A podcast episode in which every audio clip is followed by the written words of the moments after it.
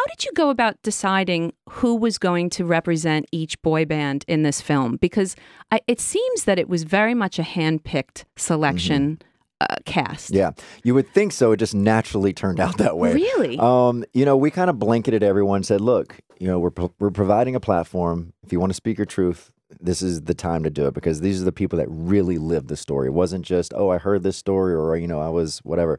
Um, so you know, I I asked a lot of people, and you know, majority of people turn it down at first because they think oh, it's going to be a Vanity Fair type, salacious, like dark story where I just don't want to be involved in that. And I definitely don't want to go down memory lane of, you know, hashing that out and then be a part of something that everyone's going to look at as just kind of like dirty, you know?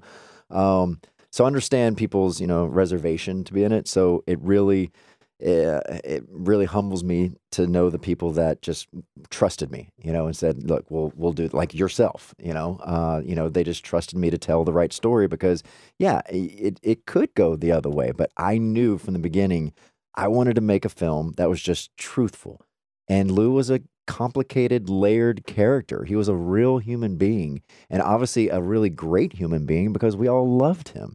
So there was amazing sides to Lou but then there was also a dark side to Lou, and I just wanted to make sure that we we try to uncover as many layers as possible in this film.